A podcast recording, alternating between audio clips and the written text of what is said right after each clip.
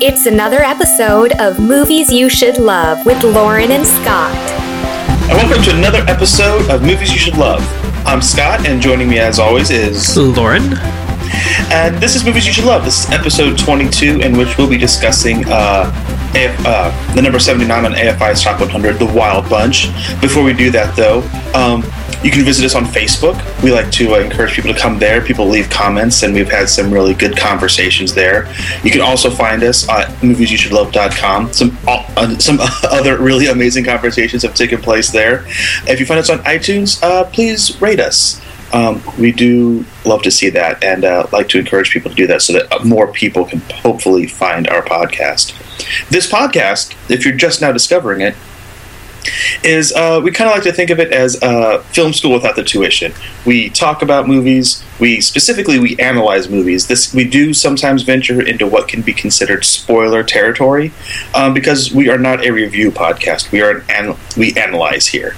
Um, so we like to pick them apart. We sometimes we might mock them a little bit, but basically we try to figure out what makes these movies work, what makes them, what have made these classic films um, stand the test of time, and what do, and what are some contemporary movies maybe that we think will stand the test of time and why is that? And so um, welcome. This is movies you should love with scott and lauren or lauren and scott. Yes. Uh, and yeah so uh, lauren what have you been up to lately? Oh man uh, quite a bit of stuff um, but not much of it related to this podcast, um, or I should say, not related to uh, to, to, movies as much. Um, we uh, well, the big thing is we migrated our web server for the Movies You Should Love website. So if you have never been to the website uh, at moviesyoushouldlove.com, you should totally go and check it out. It's way better than it ever has been in the past. It's fast, it's uh, beautiful, it's lovely. So go we probably are enjoying it more than you, but you know, uh, we, uh, but, we're very you know, happy we, with that. We do, we do, we have been kind of keeping track of some of the stats, and it looks like a lot of people are discovering the website and seem to be uh, clicking around and reading different articles and whatnot. Um, so, on that note, please let us know what you like about the website, what you would like to see added. We're always kind of trying to evolve the website and keep it, um, you know, make it something that you know is helpful and useful and fun for you, the listener or the reader. So you know, what can we do? What what would make this uh, website be something that would uh, make it a must view website every day or every week? Yeah, exactly. Um, let's see. Uh, another. Uh, I've been working a little bit on. Um, I, I, have a documentary film project that I've been working on here recently, and, and yeah. we're not quite ready to uh, to reveal anything about it yet. Fair but um, that's been eating up a lot of my time here in the last few weeks, which is is partially why if you're if you've been listening, you I haven't been talking about that many movies that I've seen because I've been busy working on my own. But um, in, in the next few weeks, I'm sure we will be ready to roll out some more information on that. So we'll keep you posted on on what I've been doing with that. Um, awesome yeah. Uh, so really, the only thing I've seen this week, aside from maybe a little TV here or there, is uh, my wife and I finally sat down. We've been waiting to see this for a while, but we finally sat down and watched My Week with Marilyn, um, which came out here this last year and was, um, you know, it was up for some Academy Awards and whatnot. Mm-hmm. Um, really, really good movie. Um, has Kenneth Branagh, and uh, he's fantastic playing Laurence Olivier, which is uh, really good timing considering we just watched since we just Olivier. Ins- well, no, it was fascinating because um, watching this movie just after seeing um, Spartacus, it was amazing seeing how well Kenneth Branagh did.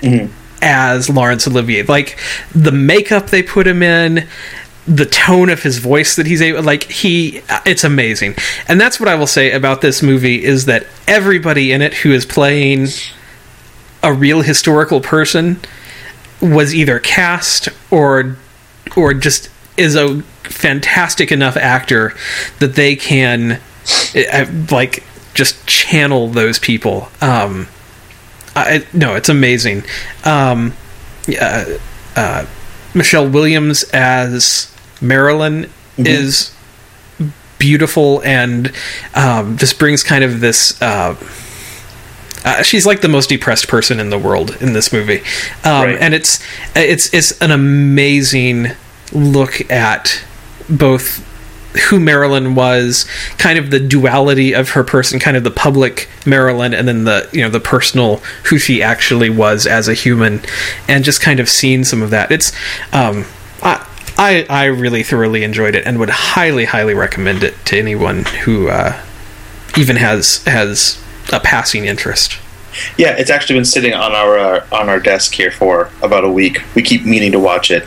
You know, Marilyn seems to be on everybody's mind right now. It's, it's a, a big subject in the television show Smash. Yeah, well, that's been a fascinating thing too, because because Brandy and I have also been watching Smash, and so just kind of comparing the the different portrayals of Marilyn, because you know that's been some of the most recent. We've had two different you know girls vying to play Right. Marilyn on Smash, and so seeing. Michelle Yeah. Williams' take Uh, on it, which is this whole other thing, and, and it's it's kind of fantastic. Um, it that's been really interesting to watch, and uh, I'm not I'm I'm not sure which my favorite is. They all have interesting things that they've brought to um, to this picture of, of kind of this modern understanding of, of who Marilyn Monroe was. The thing, uh, if we're talking about Smash, I think Ivy might be the better Marilyn, but I don't like her at all. so it's really hard. It's really not hard for me to root for the other person, which is funny because I was reading an article where someone was like, "Are we supposed to like Katharine McPhee's character?" I was like, "Who are you? I don't even understand this person." not? Yeah, it, no, it's very interesting. Uh, that's that's something that's been very interesting with Smash. Not to get sidetracked onto it, but just how they're how they are able to kind of do this interesting balancing act of keeping Ivy as a very um, unlikable and yet highly relatable and Yeah. ultimately not hated character. Like she's, She's no, but I mean, she does kind of fulfill an antagonistic Mm-hmm. role to the person who we were first introduced to as kind of more or less going to be the main character Mm-hmm. of the of the show. Um, but yet, you do feel kind of bad for her when there was there was an episode either last week or the week before where she kind of bottoms out a little bit with Mm-hmm. um, drugs and alcohol, and you kind of you you feel bad. You don't feel like she's getting what she deserves. Yeah, and and you don't you don't exactly wish her ill, even though No. like there in that same episode there was kind of some stuff where she and, and where they where they made a truce kind of Yeah. and that was just kind of really kind of like man there is maybe this alternate universe where they actually could be friends and actually it- be an amazing power for good somehow. What it made me think of was Oscar Wilde uh, in The Importance of Being Earnest. He's like, well, I find women will call each other many, many things before they call them each other sisters. you know, like you they have to kind of go through that moment and then go, okay, we can be friends now. so anyway, that's that's what I've been up to. So my Cool. week with Marilyn, highly recommend it. Uh, Um, go watch. I felt so bad after last week's podcast in which I had nothing to talk about that I overcompensated. And there's even a couple movies I'm not talking about that I did watch because I'm going to focus on these other ones. Fair enough. um, I, a movie I've been really wanting to see that people have been recommending that I check out is this movie called Martha, Marcy, May, Marlene, um, which stars uh, the third Olsen, who I did not know There's existed. a third before. Olsen. Yeah, there's Mary Kate and Ashley, and then there's, I think her name's Elizabeth. which weirdly enough makes it sound like there's four of them somehow. Right. yeah, but um, she's really, really good in this. And this movie is essentially um, the the story is told in a kind of this kind of flashback, you know, forward moving kind of style where it's um, kind of told unchronologically. Sorry, that's my phone. Somebody just started following us on Twitter on movies at movies you should. Nice. Um, so, uh, basically, though, the movie is about this girl who escapes from this kind of charismatic cult that she has kind of um, found herself in, and she kind of she runs away at the very beginning and kind of finds her sister and her sister's uh, husband and it starts living with them. And as the story progresses, we kind of find out more about this cult. It kind of flashes back to what they were doing, and it's a really kind of fascinating film that ends in a really interesting way. And like, I think the tagline of this movie is like um, something along the lines of like you can you can leave but you can't escape. And that seems to be what drives her character is like this constant fear that these people will find her again, and she's always looking over her shoulder. Um, I think movies like this are really kind of important because I do think it, it they do encourage you to think for yourself and to ask questions and not to be taken in by people, whether you know whether they are um, cult leaders or politicians or whatever. Um, and so this movie, honestly, it made me think of a movie that I hated, which was Red State. Um, this is the movie Red State should have been because this is a smart w- look at not only people who are taken in by cults, but the cult itself in a way that you go, and this is why. You know, it, doesn't this look appealing on some level? And you can actually understand why some people are taken in. Where Red State just completely demonized the cult in such a way that it became a horror film more than any kind of real examination of of people, of religion, of hatred, or whatever. This movie really succeeds. Um, the the leader of the cult um, is John Hawkes, who played uh, Sal on Deadwood or Saul on Deadwood. Um, really, really good. This is he's a character actor who's been kind of popping up. He was also in Winter's Bone. Um, he's somebody that um, I think is going to win an Academy Award really soon. I don't know for what movie. It's maybe a movie he's making right now, but he, he's kind of creating a career for himself. It looks like that's going that's going to end up being very impressive in retrospect. You heard it here first, people. I my prediction, um, but it's really good. I would really recommend it. It's you know it is. I believe it's R rated. Um, it's got some language and some very uncomfortable scenes and themes, um, but it is it is very good, um, very compelling. Kind of in juxtaposition to that is Battle Royale, a movie I never really had heard of or had any interest in until I saw The Hunger Games. Um, this is a movie that a lot of people. This is a Japanese movie. It's based on a book of the same name, and um, I heard about it because people started kind of saying that The Hunger Games is basically a ripoff of this book and movie. Um, the movie came out back in 2000, so it's already 12 years old. Um, and the book came out obviously before that. And I can see where people. I mean, there are some very, very um, common elements and story plot. You know, it's it's very similar to the Hunger Games. I can see why people compare the two. It is rated R, and so it is very bloody. They don't hesitate to show you anything. Um, it's very Japanese. Um, it's. I didn't particularly care for it. Um, if I had seen this first, if I had seen this back in 2000, I might be saying the same thing about the Hunger Games, going, "Oh, this, you know, is a this is a ripoff," and blah blah blah. But having seen the Hunger Games first, there wasn't a whole lot in this movie that kept me interested or entertained, because this movie to me was it's this movie really kind of struck me as the the one note review of the Hunger Games. If you if you look at the Hunger Games, go, "Oh, look, it's 12 year olds killing each other." I think there's more going on in the Hunger Games, um, but that's really what Battle Royale is. It's a group of ninth graders who are taken to an island and they are made to fight each other for three days. And if there, if one person isn't the, the lone survivor after three days, everybody dies. So there's there's not even like, the, like in the Hunger Games, you have that element of like you could survive this just by hiding and letting everybody else kill each other. In this world, they don't have that option, and I didn't find it overly interesting. I know there's some people that really did like it. Um, a couple people at work really like it. Um, not my cup of tea. Um, so I saw that, and something that's I was. I'm not going to talk a whole a whole heck of a lot about it here on the podcast because I wrote a review. So I would say go to our website. I wrote a review of The Cabin in the Woods. It came out last Friday. Um, by the time you hear this podcast, it came out three weeks ago or so. Um, but it is a little horror film written by Joss Whedon and directed by Drew Goddard, who wrote Cloverfield. Um, this is one of his. I think this is his directorial debut. But basically, this is the story of five teenagers who go into go away for the weekend into, and they're going to stay at a cabin in the woods. I think I've seen this movie. You have. And you haven't, and I don't want to spoil it. I really do want to talk about it because there's a lot of really fascinating things that go on in here, and I'm tempted just to start talking about it because we are more of an analytical podcast than a review podcast. But there are some really wonderful reveals that take place like the first five minutes of this film. So to talk about it would be to like really spoil a very large element of this movie that for me this extra element that they add to the movie um, puts all horror films into a new context, at least for me.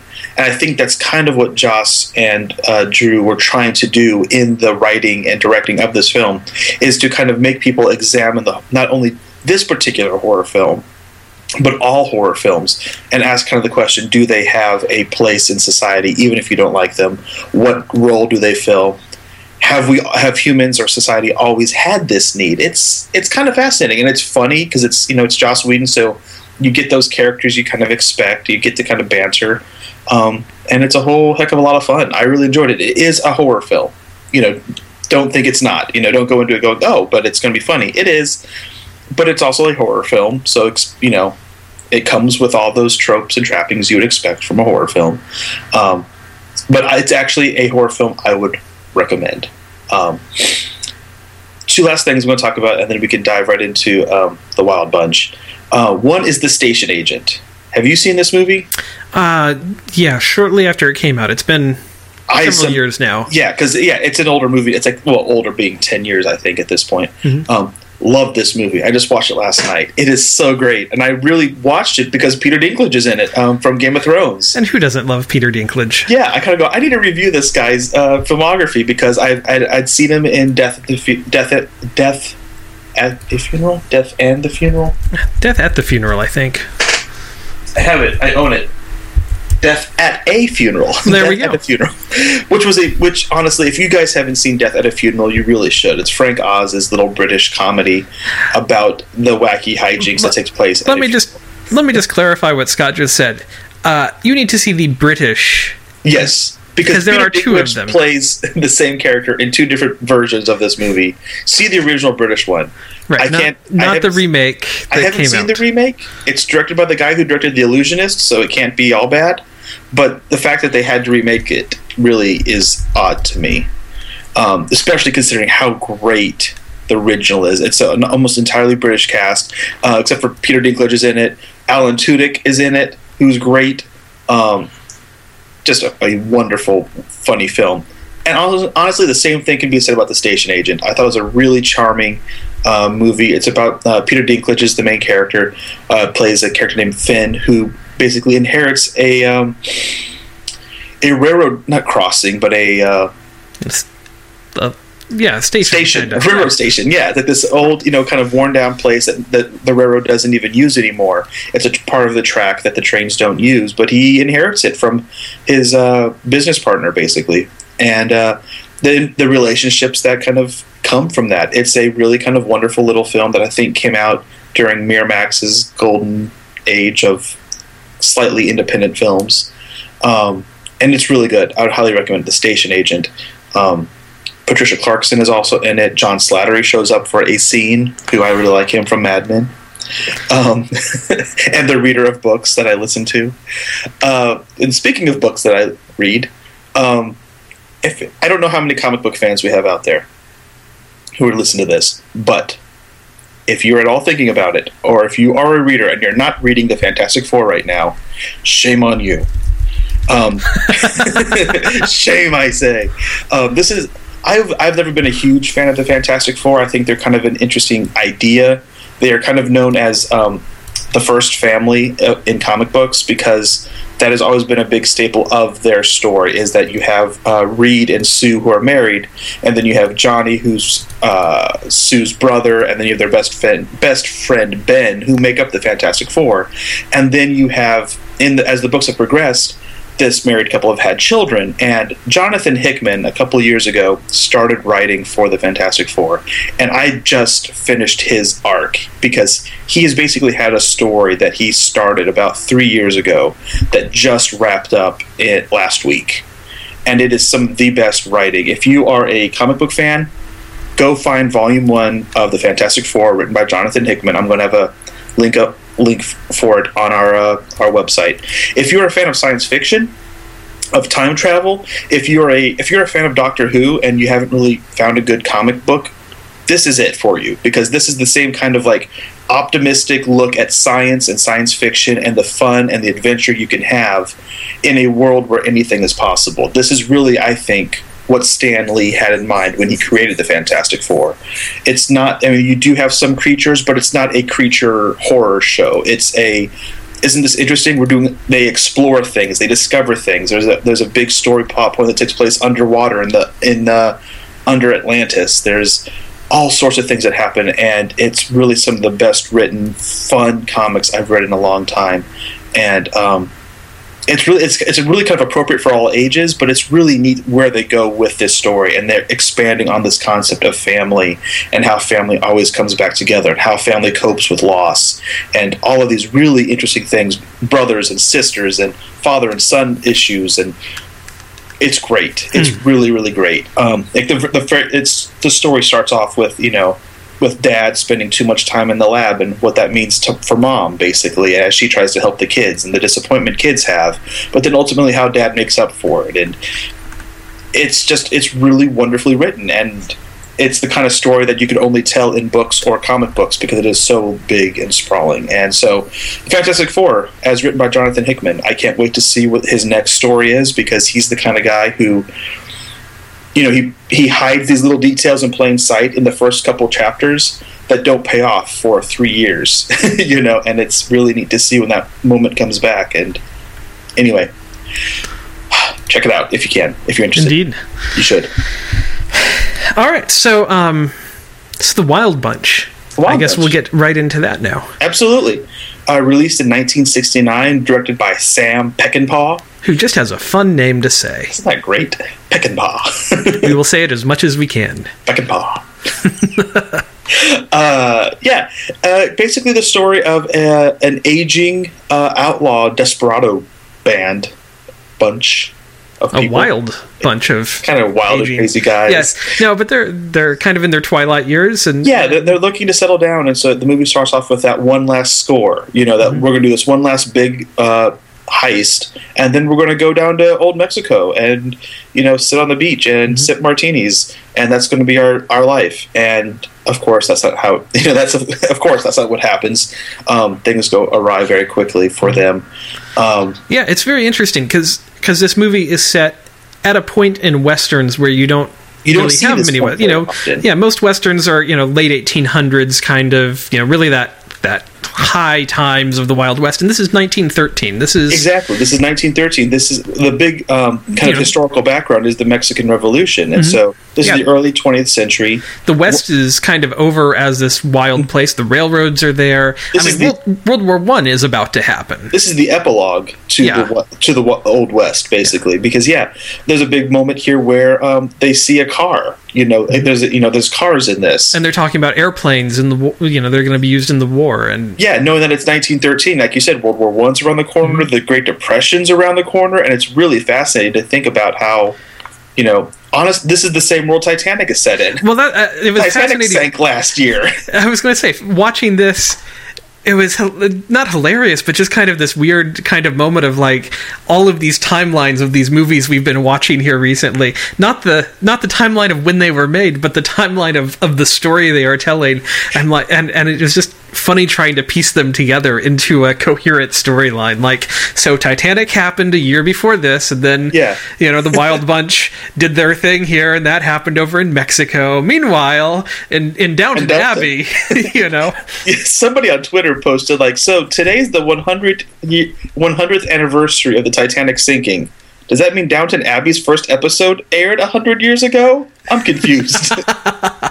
Nice. but yeah, it, it was really fascinating to put it into that historical context and kind of mm-hmm. go, "Wow, you know, mm-hmm. the West isn't that far removed from us. I mean, it is. It's over 100 years old at this point, but it's really kind of fascinating." Mm-hmm. Yeah, it, you know, it's still very relevant, and and I think that's kind of one of the things about this movie is it's. Um, I think it's a movie that is entirely, you know, it was released in 1969, but it's incredibly relevant today, and incre- incredibly relevant to its time. And incredibly relevant to the time it was speaking about inside the movie. It's it's a very fascinating um, it's a fascinating story from that kind of perspective. Absolutely, and you know, and thinking when it was released, 1969. This is uh, we're in we're in Vietnam at this point, or yeah, we're still in Vietnam in 1969.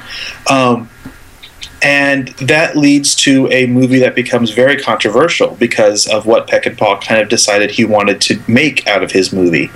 Um, this is one of the, the most violent movies maybe ever, maybe not ever made, but at the time, people said this is the most violent movie that has ever been released. Mm-hmm.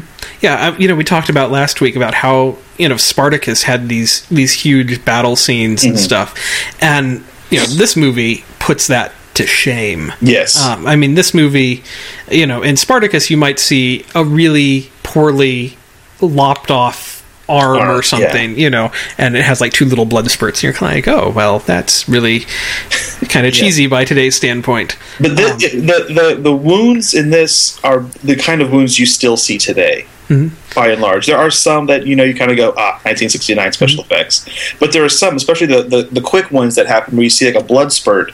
You go, yeah, that's what we would see in you know the remake of 310 to Yuma. You know, this Mm-hmm. is it's you know kind of a lot of modern filmmaking still uses the same techniques. Yeah, you know, holes are blown open in clothing, and you know, Yeah. there's blood spurts, and there's And there's a lot of it. yeah, you know it's it's it's not the kind of western where you have a, a showdown between two guys in the street or you have a, a, guy, a guy who's shooting guys who are falling off of ledges down a long road mm-hmm. and you don't kind of see the guy once he hits the ground. This is a movie that will a guy gets shot the whole movie will slow down in slow motion so you can see the guy getting hit his body convulsing as the bullets hit him and then he falls and the camera follows him in slow motion. He hits the ground it's still in slow motion. I mean this is a movie that really wanted you to take that in and really note what violence does to the human body.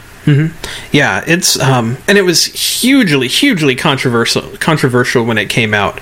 Um, you know, reviews of this movie were incredibly mixed, and uh, you know, even at like the press screenings and stuff, um, Roger Ebert went to the the the main press junket when they were releasing the movie and you know when the lights came back up after it the movie was met with both applause and catcalls and boos and hisses. I mean, it was like the gamut. People Yeah. loved it and people hated it. Instantly divergent. Yeah. You know, the the uh, reporter from Reader's Digest was like, "Why did you have to make this movie?" you Yeah. know, like Yeah. like why does this even exist? This shouldn't exist. I mean, that was kind of her point. And uh, you know, someone was else was like, "Why did you have to show so much blood?" And Ernest Borgnine, it was like, "Have you ever seen anyone get shot when there wasn't blood?" Yeah. you know it's it's very much that reality that it's trying to create and but it was it was hugely divisive when it came out Yes. And to answer that question, honestly, um, Peckinpah at the time had become kind of frustrated with um, how much violence America was being exposed to on the news. Because, again, this is the middle of Vietnam. And so, and Vietnam is kind of known as the first televised war. So, that, you know, all of a sudden you have a lot of people, a lot of innocence being shattered. Uh, people, you know, America, this is the war that kind of disenchanted America with war in a lot of ways. And so, uh, Peckinpah chooses the Western genre as, because the Western genre at the time was a very fanciful, very um, chivalrous, very you know myth mythological genre in a lot of ways. And he's like, well, I will take that and I will fill it with the reality we are seeing on the news because you know a, a cowboy can't shoot an Indian without him actually completely destroying the inter- internal organs and external appearance of an Indian. You know, like you can't do that. Yet we're seeing that all the time in these movies. Um, and so he basically kind of disenchanted America with Western films in this way. And, uh, John Wayne hated it. You know, he kind of claimed that this it was destroying the myth of the Old West. And I think that's a really funny review because uh, that's, what- exactly that's what he set out to do. It's like, Yeah. well, yes, it is a myth. You know, the the heroics of war is a myth. The the gallantry, the the all of these things that we kind of attach to war, we clearly can see is not the case. There are not heroes and villains in war. They're not really. There were not heroes and villains in the old west. It was just people. And if you look around at the people around you, imagine everybody carrying a gun and being willing to shoot anybody around them. It would not be a hero and villain situation. It would be kind of what he gives us eh, this dirty, raw, bloody anti-hero versus villain. you know, that you might have bad guys, but the good guys really aren't good either. And that's another big thing in this movie. The good guys aren't good guys. They are kind of grimy guys who you know they they do operate under a certain code. They do that code of the West that you kind of understand is kind of what rules this group. But you have to understand that they are outlaws. They mm-hmm. are kind of the bad guy of the Old West. But there's that really interesting part near the end where they go back to save Angel, and he's like, you know, he you gave him a he gave you his he gave his word. And he's like, no, that doesn't matter. The fact that he gave his word doesn't matter. It's who you give your word to that matters.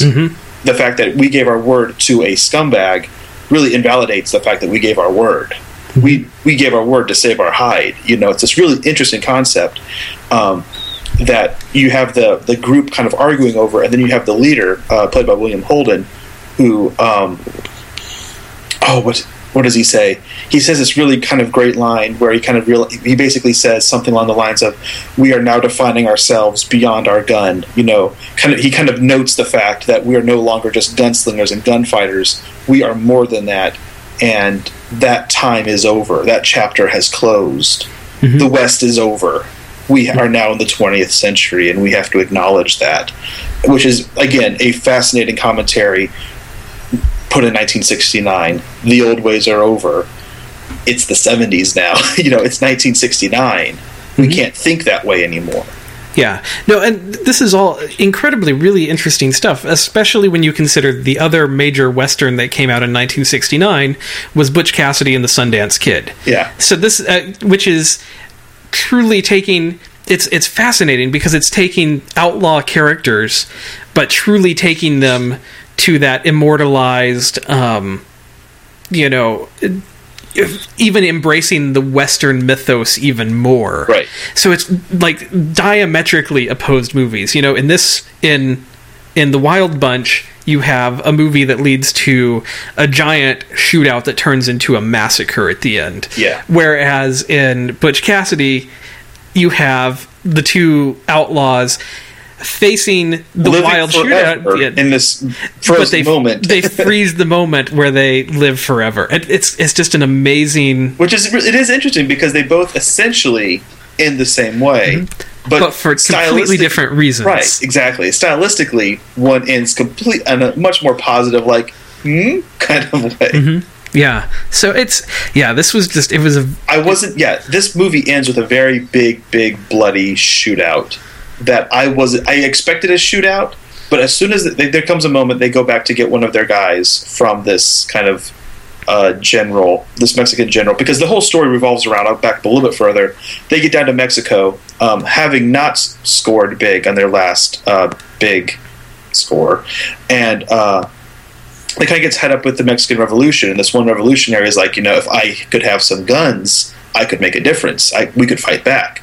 Um, and so they go and they they're going to go kind of steal these twelve cases of of government guns. Anyway, one of their men ends up kind of getting.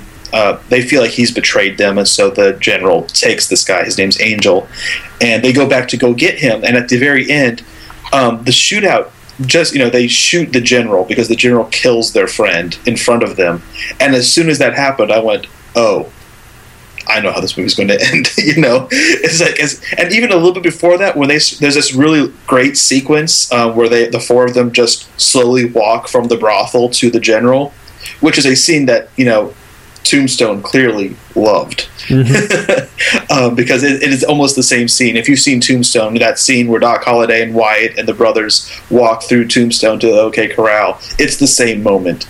Um, a little bit smaller in this film, but still very, very much the same. Um, during that walk, I went, "This is the end of the movie." They're walking to okay, no one's coming out of this alive, and they and they don't. Everybody, everybody dies at the end of this movie. Spoiler alert. Um, but yeah, Yeah, it's uh, the interesting thing to me about this movie is how well, especially the action sequences, stand up today, and how shocking they still are st- today. Because it's very interesting that while this movie kind of set the bar for where all of this would go and and you know has definitely influenced you know every filmmaker since then i mean Absolutely. and especially i mean you know you, you can start listing people who have directly uh, as you were saying with you know tombstone um, but what's fascinating with this movie is how it truly is not afraid to kill anyone. Any- You know, uh, because they kill women and children and men Yeah. and, And that- and that- people who are not a part of the battle. And I mean, it is it is shockingly and especially graphic. especially that who dies. Yeah, and it's, especially that last battle, the way they the way they handle it is in is really in this kind of mistakes happen sort of way, Mm-hmm. where you know people are shooting at everybody, and there's this one woman she runs into the room just because she's trying to get somewhere, and the guy just turns around and just shoots her because because he saw movement. he's running at him. Yeah. now, and so he's like, oh, oh, and the, and then the the battle kind of continues, you Mm-hmm. know. Um, but yeah, it's like not afraid to kind of show that you know innocent people get gunned down in this, and Mm-hmm. that's also part of the these guys aren't heroes because in the old west, nobody who didn't deserve to die died, you know, unless it was the catalyst to a story to find the bad guy, kind of a thing. Yeah, it was. Um, and and this is something that even in modern movies we are really we don't see this concept. We we keep collateral damage off the screen for We the most it at a part. minimum And- it is really unpleasant. yeah, and, unless it's a major plot point, usually we Yeah. keep it off the screen. And so this movie has a just from that thing alone, the the amount of collateral damage, it packs a punch Mm-hmm. that most movies will not.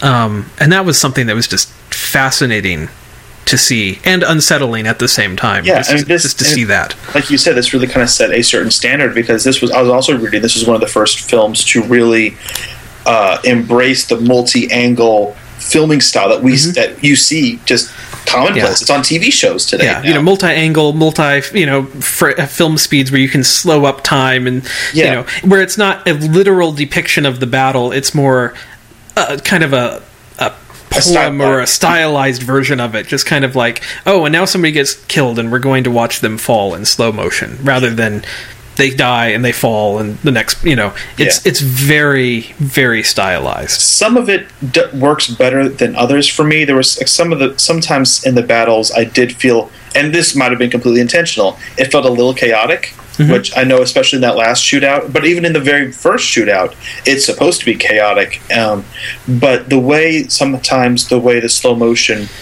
worked, or the way they he would edit between you know normal 24 frames a second to 48 frames it seemed a little haphazard at times just kind of like oh and now it's in slow motion and now it's not and oh now it's in slow motion and now it's not like it didn't always feel like there was a real rhyme or reason to every choice he made uh, as far as the way at least the way it was edited maybe the way it was shot.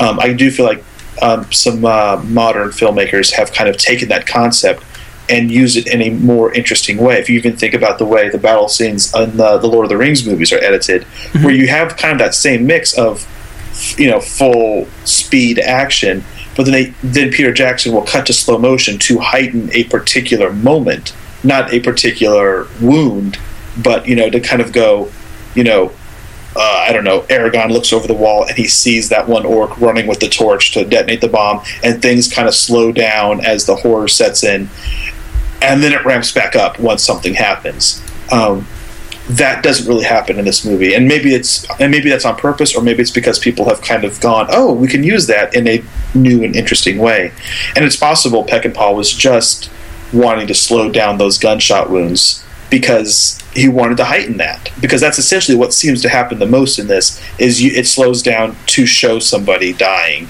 but it's not somebody you know. It's again it's not like in lord of the rings where the whole thing slows down music drops every time one of our favorite characters is killed. Um, it seems it's you know it's stuntman number 4 getting riddled with bullets. Yeah it's it's it's very interesting because it is it doesn't have all of the sensibilities of a film that you would make today. And so it, it definitely has a completely different feel for an action movie.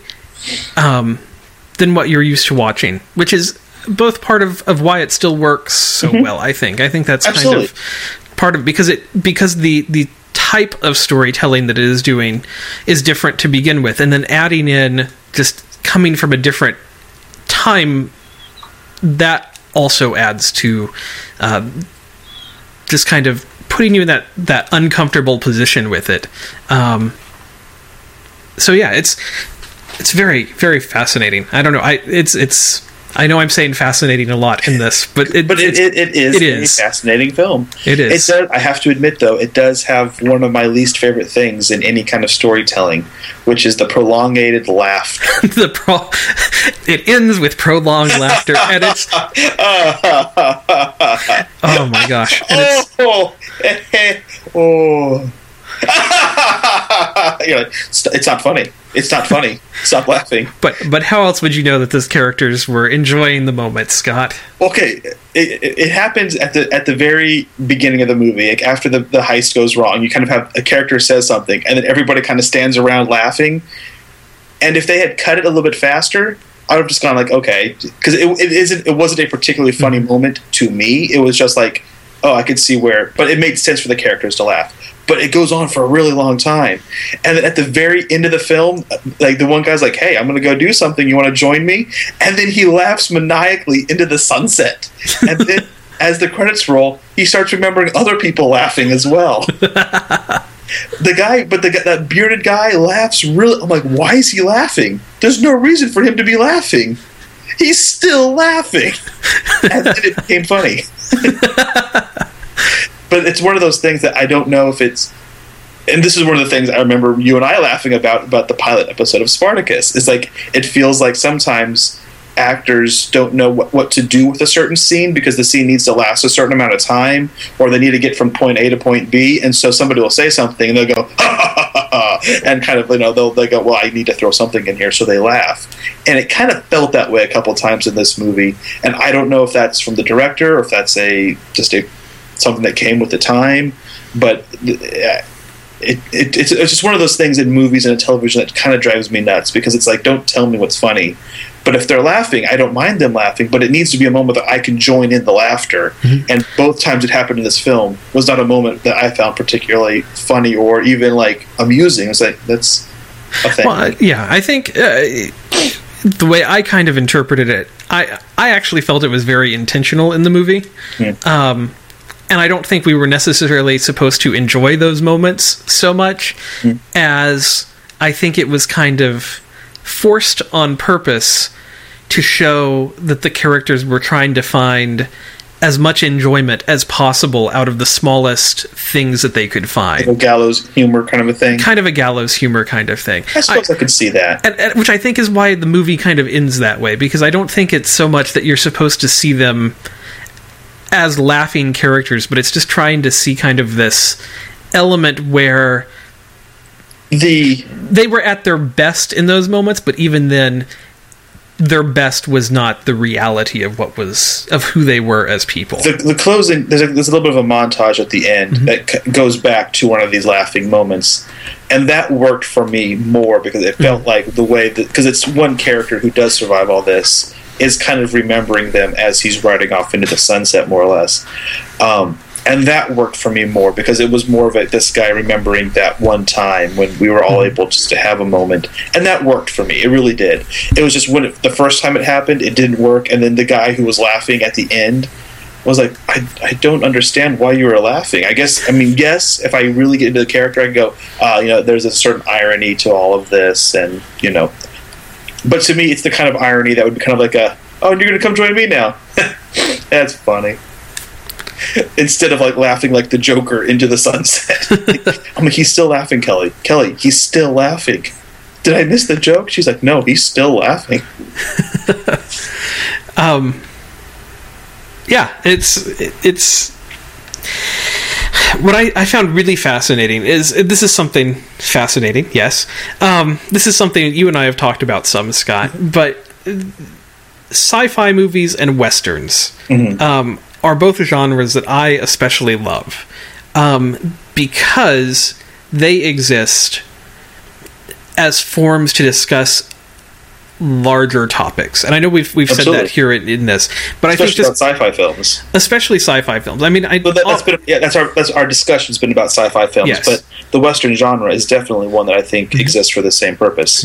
you know, I don't, I don't think either of them necessarily started that way. I don't know that that's the reason they came into existence, but it's it's what they became because they were able to take um, any story or any concept that you wanted to, to develop or, or understand better and put it in kind of a non threatening, cathartic environment to be able to deal with. You know, something that isn't directly connected to our reality today. Well, and, I uh, yeah, I think as soon as uh, writers and directors recognize that the Western kind of has these tropes, you know, you have mm-hmm. like this good guy who rides in, and you have you have the people who are fighting for land and you have the person who means well but you know it never quite works out well mm. once you realize you kind of have the, those characters they become uh, types of characters that can be used to explore a a relevant modern theme you know like oh well let's tell that story but let's tell it from the prospector's point of view you know or whatever the, the outlaw's point of view i think it is a genre that has definitely lent itself mm-hmm. to fables yeah. and and parables yeah well i think that you know the western especially has has become identified as truly american yes filmmaking um, and so especially in america it's it's a very easy um, genre to deal with issues going on mm-hmm. in america i mean obviously you know something like the Wild Bunch, you have Vietnam being dealt with, or or violence and that kind of thing. But as we're going to talk about, uh, you know, in a several movies, we have High Noon, which is going to come out and be about McCarthyism and um, you know any well, of those it, kinds it, of things. And the West, go ahead. Yeah, it's just no. You, you were. I think you were going to go down a good track because you you yeah. What you just said is I hadn't put these words together until what you were just saying. The Western is a is undeniably American because I mean, everything about the expansion west is about taking what you have and making something better about it. Mm-hmm. You know, saying I'm going to go west and find gold. You know, like, you know what? I came to America and I'm going out there because out there I can have land that I can own that no Englishman can take away from me or whatever. And so it is all wrapped up in hope and the idea that you, if you pull yourself up from your bootstraps, you can do it, but it is mm-hmm. up to you. It is going to be a lot of hard work. Mm-hmm. Yeah, but it's it's totally the American dream kind of American encapsulated. Dream. Absolutely, it's it is the American dream encapsulated. So when you have a movie like this, which is the breakdown of the American dream. It's like it's implied without having to say it because you walk into the Western going, "Oh, it's about people trying to make the best of what what they have, and they're going to they're going to succeed." And in the first ten minutes, they fail, and they show up having been failures for like the last probably thirty years. Maybe not failures, but they've had to live outside the law to make their make their way, and that's great. And I hadn't completely thought of that until just now. And that's an, an added layer to this movie that I think also is really fascinating. Fascinating indeed. Um, and just one other thing to touch on uh, something that I think this movie does very well is to kind of portray the Mexican Revolution mm-hmm. um, and kind of the chaos of it and you know this it, the stuff that happens in this movie is not historical it's you know it's right. it's very much fictional um, you know someone would even say that especially Mexico, and this is kind of portrayed as like a, a types of heaven and hell, kind of. And there's yeah. like really good and really bad. Then you have the one Mexican in, in in the gang who's named Angel and is kind of a fallen. You know, there's symbolism that you can pull out of some of this stuff if Absolutely. you feel like it. Absolutely. Um, but that that's not really where I want to go with this because I think I think you can get maybe too caught up into some of that. Um, but I think that ultimately, at the end of the day, this is a really interesting look at Mexico in film that brings a certain reality to it that um, I know, uh, having done a little research for this podcast, uh, several Mexican film reviewers really appreciated hmm. um, that it actually. There are a lot of, of people in this movie who were major players in the Mexican film industry. Um, like the, the guy who, who plays the uh, the commander uh, Mapache. Yeah. Um, like I believe he was um, a director in in Mexico. That's cool. Like I think I think he's he was actually a, a fairly big film director there, and um, um, and that there were several other like many of the main characters, like the German officers, were played by Mexicans and um, just any number of the characters, even a, a, bunch of the soldiers and that kind of thing. A lot of them were played by Mexican actors, and that was something that uh, Peckinpah really wanted to do. He was he had a, a lot of Mexican friends, and he he really brought them into this film. Mm-hmm. I think that's just a fascinating thing, especially at a time when Hollywood was still it hadn't quite moved into that new world yet of you know the on location filmmaking mm-hmm. quite as much. It was still very studio driven. It, it, it, was sixty nine. You were you were starting to get into that shakeup of everything, but this was definitely a time, um, you know, where where Peckinpah definitely went outside of the system a little bit mm-hmm. and did things in his own way. And and oh yeah, it had been very easy to do this on sound stages and mm-hmm. on the back lot. Yeah, the thing. So it's just it's it's also a fairly interesting depiction of Mexico, I would say, and uh, one that I know that has some appreciation from from that standpoint as well. So That's just cool. just an interesting side note of one last, of this whole movie. One last thing I want to touch on because we've been touched about the action sequences in this movie. There's a really great action sequence about halfway through this film with the train the, robbery. The train robbery that ends with the the, the destruction of the bridge. Mm-hmm. Really great. It's like it is just a great piece of uh, Western action that is really would not be any different today. It's like it is really well done, and it's really startling the way the destruction of the bridge goes down because I'm not convinced they didn't throw those men and horses into the water through that destruction. It's like the way it's edited together. If those were dummies, that is phenomenal work. Well, that that was something with this movie was the treatment of horses. Um, not very nice. Well, no, because I, I know this movie was made at a time. by this point, they weren't using you know hopefully lots of tripwires and that kind of thing. But right. there is stuff in here that I'm I know how you would do it today. Yeah. I have no idea how they did some of it then without destroying the animals. Exactly. And and so it makes me really hope they didn't, but at the same time it's again fascinating.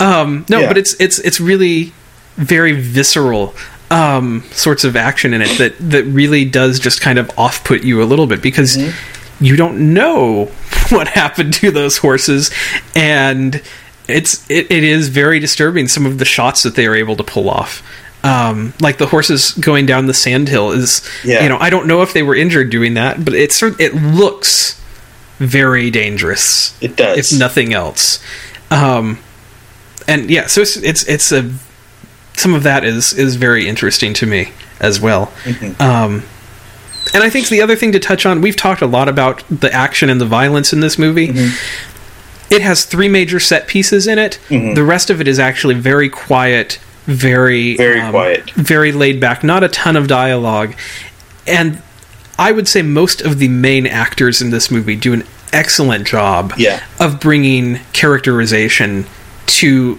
very. I, I, I don't want to call them underwritten because I actually think there's enough in each of them, but I think the actors themselves bring a lot to the characters. They bring uh, they bring history to their characters. Mm-hmm. You know, because a lot of the characters they don't spend a lot of time talking about things, but you get the sense that they know each other, that they've been together for the past thirty years, that they have. You know, there is there's a weight to that they bring to the characters, which is really great because a lot of these actors I'm not overly familiar with. I, I recognize William Holden and I know him, and Ernest Borgnine I know from a lot more comedy type roles, especially in the past couple of years. He's kind of popped up on things. Um, but to see them all together in this, yeah, it's a very well assembled cast, and not necessarily one that um, it's not a cast that gets your attention right away. At least not for me. It's not like, oh, cool, you know, Steve McQueen and Yul Brynner's in this. I'll check it out. you know, mm-hmm.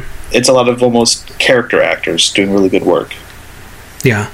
So, um, verdict, Scott. What did you ultimately? What did you think of this? You just said a word that I think perfectly describes my reaction off-putting um, the movie begins with a sequence of children play, well there's a there's an opening credit sequence which is, which is really interesting interesting and well done but then it opens with these children playing with scorpions where they've dropped these scorpions into an ant hill and you're watching these red ants kill these scorpions and it is real.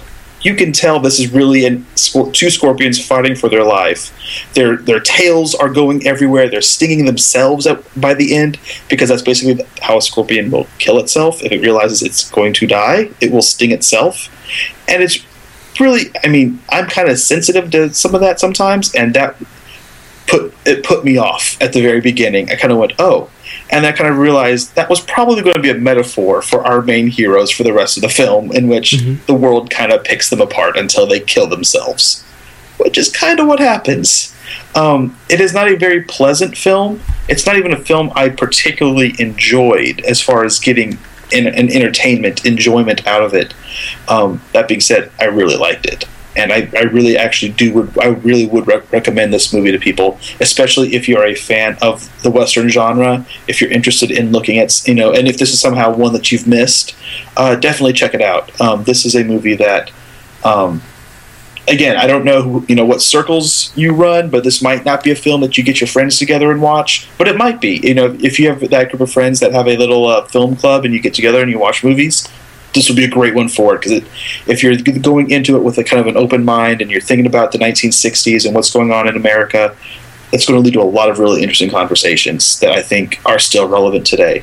Um, so yeah, I would definitely say find it. Um, I found it uh, at my, you know, I know it's at Netflix. I found it at a used uh, movie store that I work at for like four dollars. So it's it's easy and cheap to find. Yeah.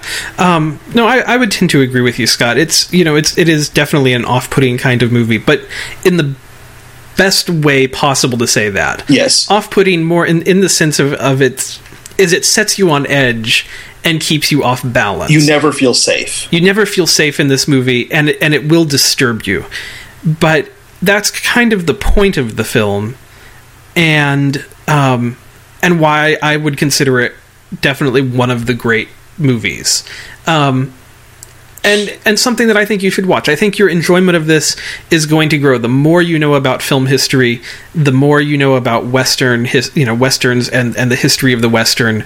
Um, and the more you can put this into the, the social context of the time, I think the more you are going to get out of the film. Um, but that said, it's still a good movie in its own right. Um, it's not necessarily enjoyable in the sense of you're going to have fun with it, but it's going to be it's it's an interesting movie to watch, and um, it's not my favorite western, but I think it's one of the more important westerns, I'd say so. and I that agree. that that's kind of where I would come down on it. Yeah, and you know, talking about it, one one little thing about it as well that we I forgot to touch on was that Peckinpah wanted you know people to be reviled by the violence. He wanted to show people really how terrible this violence was because he kind of felt like people were kind of not paying enough attention to the, the news of Vietnam and how violent and horrible it was over there. And he was really disturbed by the fact that people responded to the violence in his movie and weren't turned off by it. You know, it's like it was something that he really wanted people to talk about and think about and be disgusted by. But instead, people continue to make very, very violent films for the sheer entertainment of it. Yeah, I think uh, you know we've touched on in several of our recent podcasts, like the Hunger Games. You know, we've we've seen Spartacus recently, which is about gladiators and that kind of thing. And um, you know, I think there really is something towards the core of human nature um, that does go into this world a little bit more of um, violence and where we are entertained by it as as human beings. And um,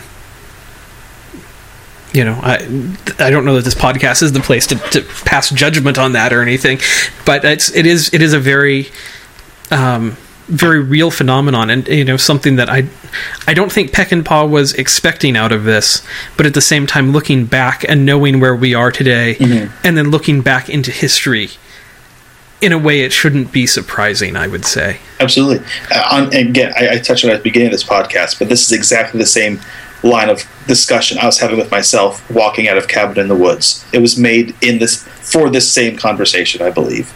So it's a it's in a, a different genre, but it is the same conversation, which is really to me what made it interesting and maybe important. But um, so, Lauren, maybe people have already seen this; they don't really care, or maybe what we've described to them sounds interesting, but eh, not the Wild Bunch tonight. What's something else they might want to check out? Okay. Well, um, you know, I would say Western wise, um, you know, everybody goes to John Wayne, and there are some fantastic John Wayne movies. So, so don't, you know, don't go against that. But uh, two of my favorites. Um, the first would be The Shootist. Uh, That was the last movie that John Wayne did, and it's kind of his deconstruction in a way of the Western genre. Um, basically, he plays an aged gunfighter who kind of ends up in this small town, and it's kind of his his final glory days. Um, but in, in kind of a very it, it's it doesn't happen in the way that you expect it to. It's Okay. you know it's it's it's got some really neat um, neat places that it goes in that movie. Um, so I, I quite like the shootist. Um, the other one I would say is the man who shot Liberty Valance. Um, it has John Wayne and Jimmy Stewart in it, and it's it, in some ways it's more Jimmy Stewart's movie than John Wayne, um, but it, it's a it's it's a, both a fantastic story and a well done movie, and you know I would say it's it's definitely a highlight of maybe both of their careers. Um, so those those would be two that I would point to uh, for John Wayne. High Noon, I know I mentioned earlier, um, is one of my favorite westerns of all time. It's one of your favorite films of all time. It's one of my favorite films of Yeah. all time. Um, it's it is a fantastic story. It has fantastic filmmaking, and it has some very important messages in the film. So between all of that, um, yeah, High Noon is is amazing. Um, so I would. I, I always take every opportunity to recommend High Noon to people. um, you know, Butch Cassidy and the Sundance Kid came out the same year as this movie. I love so that movie so yeah, much. it's it's a great movie. Has uh, a great song right in the middle of it. Some raindrops keep falling on on your head. it kind of comes Um, out of nowhere, but it's really great. yeah, um, you know, and it's interesting to kind of look at it in context of this movie or this movie in context of it, and kind of compare them and see, you know, where exactly westerns were at that time, and and kind of where that that world was headed. Um, recently, True Grit came out a couple of years ago. It's a was remake of an of an older movie. Um, I would say watch the new one. I, I personally find it much easier to watch, um, and and quite liked it. I you know I would definitely say the 2010 Coen Brothers. entertaining. Just, I mean, it's it's funny. It's traumatic. Mm-hmm. It's just a kind of everything you kind of want in a movie. It's really great. Yeah. Um, Ride the High Country is an earlier Peckinpah film. Um, it's kind of. It, I would say it's from before he started completely deconstructing the genre, and um, but I would also say it's a highlight of his career as well. So if, if you're interested in kind of maybe seeing the progression of, of where Sam Peckinpah went, you know how he got to uh, this movie, Ride the High Country is a great place to kind of start in some of that journey. And then uh, you can't really talk about westerns without touching on Sergio Leone. So any any of the fistful or the uh, the dollar trilogy, fistful of dollars, a few dollars more. Uh, my favorite out of that is the good, the bad, and the ugly. Um, I, I think it has uh, some amazing moments, and you know my my favorite parts of that movie are, are towards the end uh, in the graveyard looking for the gold and the shootout there and stuff. I, I just I love the music during that section. I love the shootout. I, everything about that is beautiful, beautiful filmmaking. So um, yeah, that those are some of the places I would point people All great after sug- watching yeah, this. all great suggestions, and I would add to those. Um, Deadwood is a HBO show that ran for three seasons that I feel is almost like the grandchild of of this because it kind of not only does it take place at the same time, but it kind of tries to do the same thing where it puts you off very early. Like at the very first scene, you go, "Oh, so this is the kind of show we're going to be in." And I think in the first episode, it's like it's about the real town of Deadwood and how they're getting uh, telegraph lines. You know, so it's like technology in the modern era is creeping in on the West, and there's people in town. Um, Swearengen specifically, who runs this one saloon, who does not want modern technology, does not want the government. It's this, you know, Deadwood is kind of this notorious uh, town in the West that the law was outside of because they were technically outside of America at that time. Um, really fascinating, very rated R. Um, kind of a realistic look at uh, the West while also being kind of its own uh, stylized rendition of it. Yeah, it was it was very interesting watching the Wild Bunch because the whole time I was kind of thinking. I, I was putting Deadwood into the context Yeah. of the movie and kind of definitely seeing how it was like just two generations removed, basically. Yeah. You know, but like the characters could actually fit into each other's worlds pretty easily. Pretty seamlessly. and there were almost conversations in the Wild Bunch where like the way they were speaking Yeah. and just kind of like the the the styling of their language and stuff Yeah. actually could have fit into Deadwood some. Yeah, we could have a whole podcast on what uh, what they did in Deadwood, which is really uh, phenomenal. Just the whole breakdown of society, the breakdown of language, the breakdown of humans and the soul. It's just like there's so many things that happen in that show. Do go do know going in, it is a very rated R and mostly for language, but there is also some uh, nudity and violence that take place. But it is Yeah, in anything that you can imagine that could take place in an R-rated film. takes place in the first five minutes. Yeah, it is definitely there in Deadwood. um, a movie that I think is maybe is maybe more stylistically similar to the Wild Bunch than content wise is Tombstone. It's probably my favorite western. Uh, maybe it, it might be the movie that really might be the first western I ever really saw, even which is odd. um, Kurt Russell and Val Kilmer as Wyatt Earp and Doc Holliday, kind of a Hollywood rendition of the story of Tombstone and the shootout at the OK Corral. Um, it's just a, a terribly fun film. Uh, it, you know, very violent, very bloody. Um, directed in part by the guy who directed Rambo, and in part directed by uh, Kurt Russell, uh, because there was a lot of issues on set, apparently.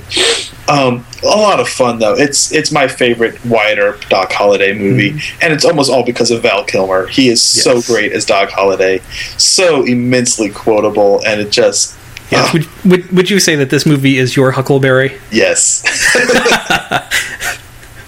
Does this mean we're not friends anymore? you know, Ed, if I didn't think we were friends, I don't think I could bear it. I love it. Oh, like everything Doc Holliday says is just so wonderful. Uh, very, uh, again, you know, kind of stylized. Um, not quite the story that happened, but it doesn't really matter. It's the West. It's allowed to have its legends. Um, Magnificent Seven, another Western, which is probably more the, in the style of the classic Western. Um, Definitely, yeah. Yet very Eastern in the fact that it was an adaptation of Seven Samurai, um, which is also very interesting. Great cast, and just it's one of those movies that I think people still go back to um, for style and for content and for just you know this you know let's get the seven best people together and do something. You know, Yeah. whether it's Saving Private Ryan, I think people compared to Magnificent Seven, A Bug's Life it goes back. Ocean's Eleven Ocean's kind of Eleven. You know, it's like there's so many movies that kind of take from it, um, but it's really worth watching because it's Yeah. Um, great cast, really well done, just immensely fun. Um, yeah, yeah. There's there's nothing bad about Magnificent Seven. I I am a huge fan of that movie. Yeah. Um, the new 310 to Yuma, I really, really liked. Um, again, it's kind of, and I put it here because it is a more modern film that is kind of an exploration of these kind of unlikable characters. You kind of have, you know, it's a very, every character in that film is very gray. Nobody's really good, nobody's really bad. Even the good guy isn't really good. You know, uh, Christian Bale and uh, Russell Crowe are awesome in it. Alan Tudyk is in it, um, who again I love Alan Tudyk.